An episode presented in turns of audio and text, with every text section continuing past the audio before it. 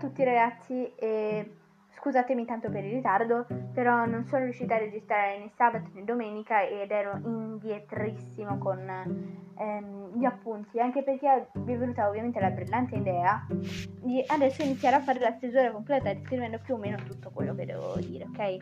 E fin qui ci sta anche, perché prima scrivere due appuntini manco una frase completa tipo che so, Anna per punto, sbavare punto, non ha nessuna logica, eh, se la legge qualcun altro non lo capisce, ma vabbè.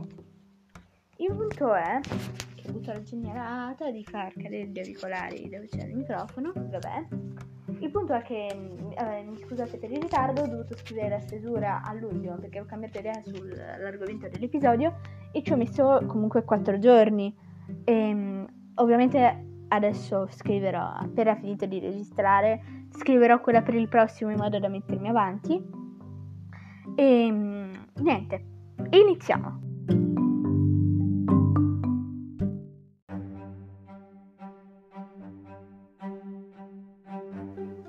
Bene, adesso è il caso di parlare dell'argomento di questo episodio. Come immagino avrete già letto dal titolo, parleremo del lago di fulmini. Ehm, vi avverto già che sono tutte sciocchezzine, ok? E perché per il semplice fatto ehm, che dato che ho intenzione di fare un episodio sulla mitologia e uno sui film, mi è rimasto veramente poco di cui trattare, ok? Poi magari forse nei prossimi episodi eh, magari non quello dei mari dei mostri dalla maledizione del titano in poi, perché questa è diciamo una serie di episodi che voglio fare per ogni libro della saga di Percy Jackson, tranne ovviamente il serial Apollo, eh, quindi soltanto i primi dieci, le, le prime due saghe. E niente, è una serie diciamo in cui voglio parlare di tutti i libri. E bene. Quindi oggi parleremo del ladro di fulmini, di sciocchezzine che mi vengono in mente, della trama e cose così, ok? Bene. E poi partiamo subito con una nuova anticipazione. Ho intenzione di fare, come prima vi ho già accennato un paio di volte, immagino, eh, un episodio bonus, anche questo, in cui parlo dei film di Percy Jackson. Quindi me li dovrò rivedere, quindi è in programma comunque per un bel po' di tempo fa. Mi sono iscritta al programma e non è questa settimana, non è quella dopo, non è manco quella dopo, quella dopo, è la, tra, è tra, mm, non questo weekend, ma tra 1, 2, 3, 4, weekend. Oppure addirittura 5 se eh, facciamo un episodio sulla mitologia prima, ma su questo mi devo ancora organizzare con... Eh, devo ancora organizzare, quindi ciao Giulia e niente. Poi eh, invece volevo dirvi che agli unici spoiler che ci saranno ok?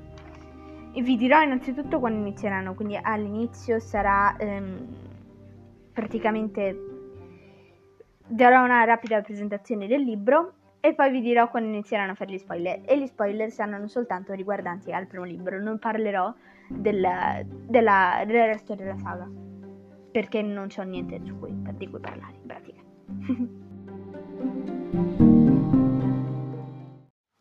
Iniziamo partendo dal fatto che Il Ladro di Fulmini è il primo romanzo di tutta la saga di Percy Jackson, quindi nel primo romanzo della prima saga, cioè Percy Jackson e l'idea dell'Olimpo, la prima saga di Percy Jackson in pratica. è uscito nel 2005 negli Stati Uniti, se non sbaglio, e nel 2010 in Italia. Se invece avete una delle versioni più recenti, probabilmente troverete scritto che um, la prima edizione dei Grandi è uscita nel 2010, mentre la prima edizione Grandi Bestsellers a marzo 2011 e prima edizione Oscar Bestsellers a maggio 2016, ehm, io penso al Rospo di Neville, ma vabbè, mentre la nuova edizione Oscar Bestsellers a maggio 2010. Ehm, niente, solo mm, questo, questi sono praticamente i dati che ci sono nella copertina, no, non nella copertina, ma prima del titolo, cioè, beh, sul libro ci sono, avete presente ristampe, in quella parte lì c'è solo quella. E poi, vabbè, la trama, ovviamente potevo farmela facile e recitarvi quella che c'è scritta alla fine del, del libro, ma no, no, te pareva e quindi, va bene, parliamo di... Mm, la sono riscritta tutta. Percy, eh, che adesso vi leggerò perché dopo tutta questa fatica a scrivere una pagina di trama, bene.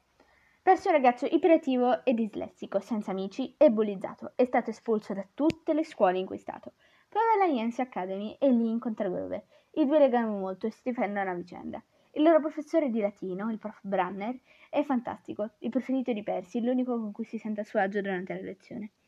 Ma il suo mondo cambia quando scopre che suo, la sua odiata prof di matematica è un mostro mitologico che vuole uccidere, ucciderlo e che il suo amico e il suo prof preferito non sono chi dicono e che il padre non è esattamente disperso in mare come crede. Lì le greci esistono e con loro i mostri, quindi pericoli per uno come lui. Percy scopre che il padre è il dio greco Poseidone, dio del mare signore dei terremoti, e che è accusato ingiustamente di aver rubato la forghiera di, del suo caro zietto Zeus. Riuscirà a scoprire il vero ladro e evitare lo scoppio della terza guerra mondiale? Bene, la prima cosa di cui vorrei parlare è l'incoerenza di Chirone nei primi due capitoli. Forse sarà apparso solo a me, ma mh, mm, eh, vabbè, forse è meglio che vi spieghi da capo. Nel primo capitolo, mh, mm, Chirone, o il prof Branner, come vi pare, io dico Chirone, eh, come ricorda- ricorderete, fa una domanda a Percy su quanto la sua materia si applicasse alla vita vera. Io l'ho interpretato un po' come una specie di occhiolino, diciamo, di Chirone a Percy e di Ray Jordan a noi lettori, cosa credo abbastanza ovvia e intenzionale. Inten- intenzionale. Ma io mi chiedo, che risposta si aspettava Chirone? Cioè, sembra quasi che voglia che il ragazzo risponda si applica alla vita vera perché io e gli altri figli delle dee rischiamo di morire solo respirando. What? Senza contare che esattamente dieci pagine dopo, contate, eh, dice il ragazzo deve maturare. Vabbè, avrei personalmente preferito un discorso che puntasse forse, e adesso non so l'efficacia perché ovviamente non l'ho scritto io il libro, e queste sono riflessioni che ho fatto letteralmente alle 10 di sera con la musica a palla nelle orecchie, quindi non so se magari sono solo cavolate, lo riconosco che sono cavolate e non è una critica verso la Jordan per carità, è semplicemente una semplice osservazione di io che non ho niente da fare, ok? Avrei preferito comunque un discorso che puntasse di più sul la mia materia non è meno importante delle altre, serve anche fuori dai banchi di scuola. Tra l'altro sarebbe stata anche una spinta verso la coscienza di Percy, secondo me. Perché, ehm, come forse ricorderete, ovviamente Chirone era il prof preferito, il prof Branner, anzi è il prof preferito di Percy, ok? E poi anche nel libro dice che a un certo punto eh, si impegnava per gli esami, soltanto, studiava soltanto quella materia di Chirone, che praticamente, quindi studiava solo il latino. Che quando però non riusciva più a farlo, aveva a un certo punto lanciato il libro ehm, e diceva che voleva andare da Chirone a chiedere aiuto, nonostante non l'avesse mai fatto con un prof, per fargli capire che almeno ci aveva provato, ok? Quindi già da qua si capisce che Rim si fida, no, non si fida, vuole comunque, non dico far buona impressione, ma far capire a Chirone, cioè Comunque Chirone è il suo prof preferito, non vuole deluderlo, ecco.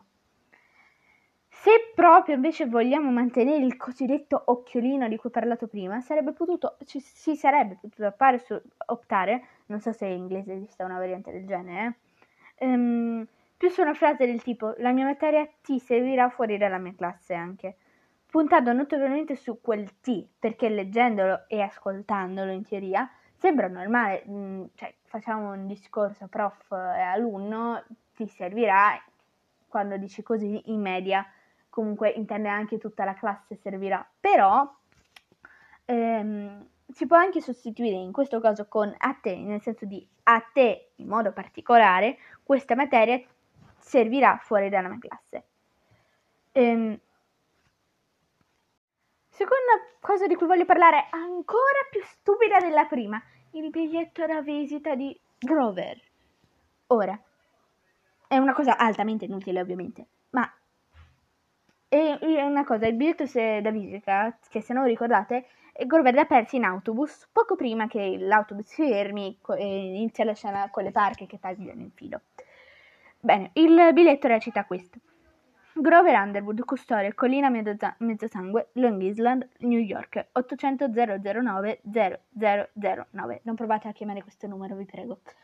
E voi direte, qual è il problema? È e nemmeno io ho trovato qualcosa di strano la prima, la seconda, diciamo anche la terza o quarta lettura.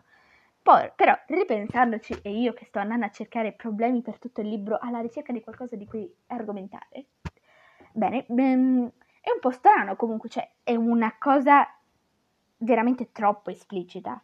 Voglio dire, ehm, mancano solo, che dica nel biglietto, l'unico rifugio sicuro è segretissimo proprio, per i figli delle idee dell'Olimpo. In grande, ok? Bene, senza contare che l'indirizzo è inutile perché poteva servire magari per mandare una lettera, un pacco o magari andare alla ricerca di questo campo, ma l'indirizzo non esiste in pratica, ok? Perché a il postino, semmai, non saprebbe dove consegnarlo. Tra l'altro, a fine libro, Persi di... Tra l'altro, a fine libro, non so più parlare, um, Persi dice aver ricevuto una lettera da sua madre. Ma come? Cioè, dubito che Sally abbia gentilmente chiamato Hermes e le abbia chiesto di consegnare questa lettera, che nessuno frega. Beh, adesso iniziano gli spoiler. Bene, ed come ho detto, adesso iniziano gli spoiler soltanto su, ovviamente, la saga di...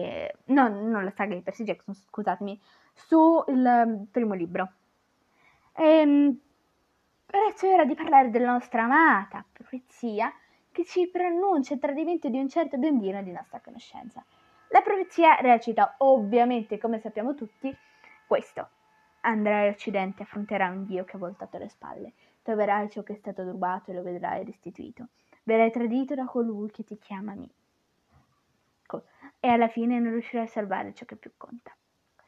Bene, i versi che ci interessano sono gli ultimi due perché gli altri non ce ne frega adesso perché l'abbiamo già parlato durante il libro e non ho niente da aggiungere. Però ho letto il penultimo verso, come immagino forse un po' a tutti, è venuto in mente Grover come amico, ok? Ovviamente lo, magari lo ritenevamo altamente improbabile, ma io ho pensato a Grover subito. Anche perché ho mh, mm, due amiche che hanno letto, mi pare, la saga, sì, e tutti e due, eh, tutte e due, quando mi è... No, non la saga, cioè sì, una sì, anche la saga intera l'altra sta leggendo il secondo, vabbè, e tutte e due, e, um, quando sono venute, mi hanno, cioè, mi hanno parlato di, come si dice, della parte della profezia e mi hanno detto ma è Grover quello che l'ha tradita, quindi non sono stata l'unica a pensarlo, immagino che neanche voi l'abbiate pensato, perché il primo amico che ti viene in mente se si parla di Percy a quel punto della saga ovviamente, pensi subito a Grover, stavo per dire Annabeth, ma Annabeth non c'entra niente in questo momento, ok. Um, Luke, per esempio, non mi era passato manco per l'anticamera del cervello all'inizio, cioè al momento che l'oracolo recita sta maledetta profezia. Mentre eh, quando ha regalato queste maledettissime scarpe mai a Percy, mi, sono, saltati, mi sono saliti i dubbi. Perché regalare una cosa completamente, secondo me, inutile? Posso dirlo, scusa Luke?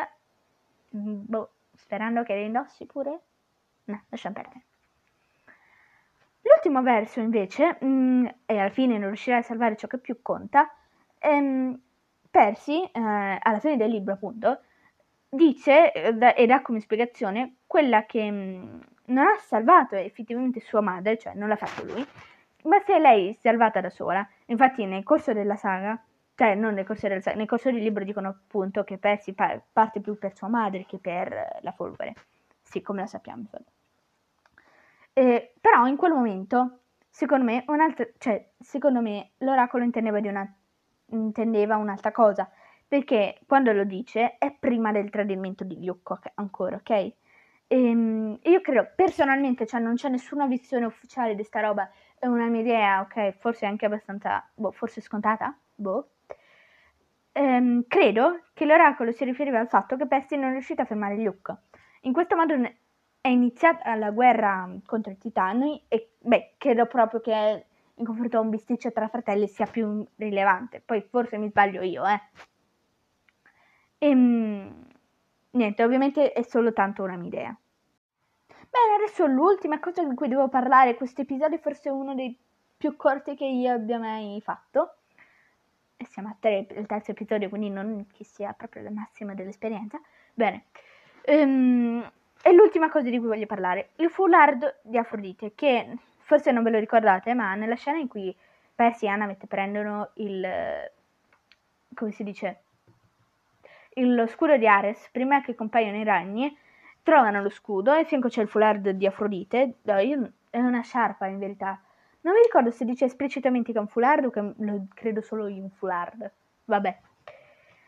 E, ehm, stavo dicendo che mm, praticamente trovano sto foulard o sciarpa, come la volete chiamare, Percy la prende, se lo sto fino a solo ah, c'è innamoratissimo di sto foulard che so io, e Annabelle glielo ritira e poi questa cosa in seguito si vedrà, comparirà, mi pare, un'altra volta nella maledizione del titano, quando sale in soffitta Percy per fare una cosa, che non vi dico perché sono spoiler, e alla fine non mi promessa. Vabbè, mm, stavo dicendo che, vabbè, solo questo. Sale nella, soffitta dell'oracolo per fare una cosa e trova questo foulard, ok? Quindi è ricomparso. Allora, di, mm, ovviamente qui c'è anche una spiegazione mitologica, credo che sia un po' più un easter egg, diciamo, um, di Ray Jordan verso la mitologia, ok? Um, perché e di questo parlerò molto, profon- molto probabilmente eh, durante l'episodio sulla mitologia classica, ok? In cui confronto, cioè farò un piccolo paragrafetto di tipo un minuto su questa mm, cosa qua. Vabbè. Um, io però penso che in passato comunque Ray Jordan volesse forse, e dico forse solo, forse è una mia idea, magari resta soltanto un easter egg, eh, io penso che Ray Jordan volesse riprenderlo in un'altra volta, magari forse in un ruolo al momento leggermente più importante di una semplice comparsa, che alla, fi- ma che alla fine abbia scartato l'idea. La cosa secondo me torna anche perché ehm, in effetti eh, in Erede dell'Olimpo una delle protagoniste è proprio una figlia di Afrodite, Piper. Senza contare che anche soltanto nell'ultima saga Silena alla fine è figlia di Afrodite e nell'ultimo libro ha un ruolo molto importante. Ok? Quindi adesso non posso fare spoiler, ma magari Silena ha uno uh, o due opzioni. Uno, magari compariva prima e faceva una cosa con questa scena. Due, magari se aveva già in mente un po' di dell'Olimpo, Jordan voleva far fare una scena con Piper. Punto 3, magari sarebbe stata una cosa ancora più approfondita di Silena nello scontro finale ma adesso sono solo supposizioni, non è la più pallida idea di cosa abbia in mente la Jordan. Per quanto mi riguarda, lui poteva aver scritto questo libro senza manco sapere di aver fatto 100 saghe dopo, ok? Non ne ho idea.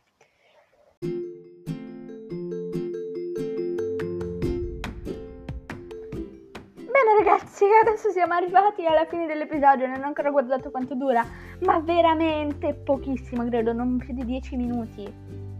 E se avete, immagino, ovviamente sono solo supposizioni anche queste. Beh, eh, vi diverto di già che ci sarà il prossimo episodio, sarà sul mare dei mostri probabilmente. E mm, eh, niente, vi saluto, vi lascio quello che volete fare, un episodio corto per una buona volta. Ciao! PS ragazzi, mi sono dimenticata di dirvi che ovviamente se trovate qualche cosa da aggiungere o da togliere o volete specificare o che so io, qualsiasi cosa, anche a saluto, vi metterò nelle info il messaggio, il link per mandarmi un messaggio vocale e ci sentiamo.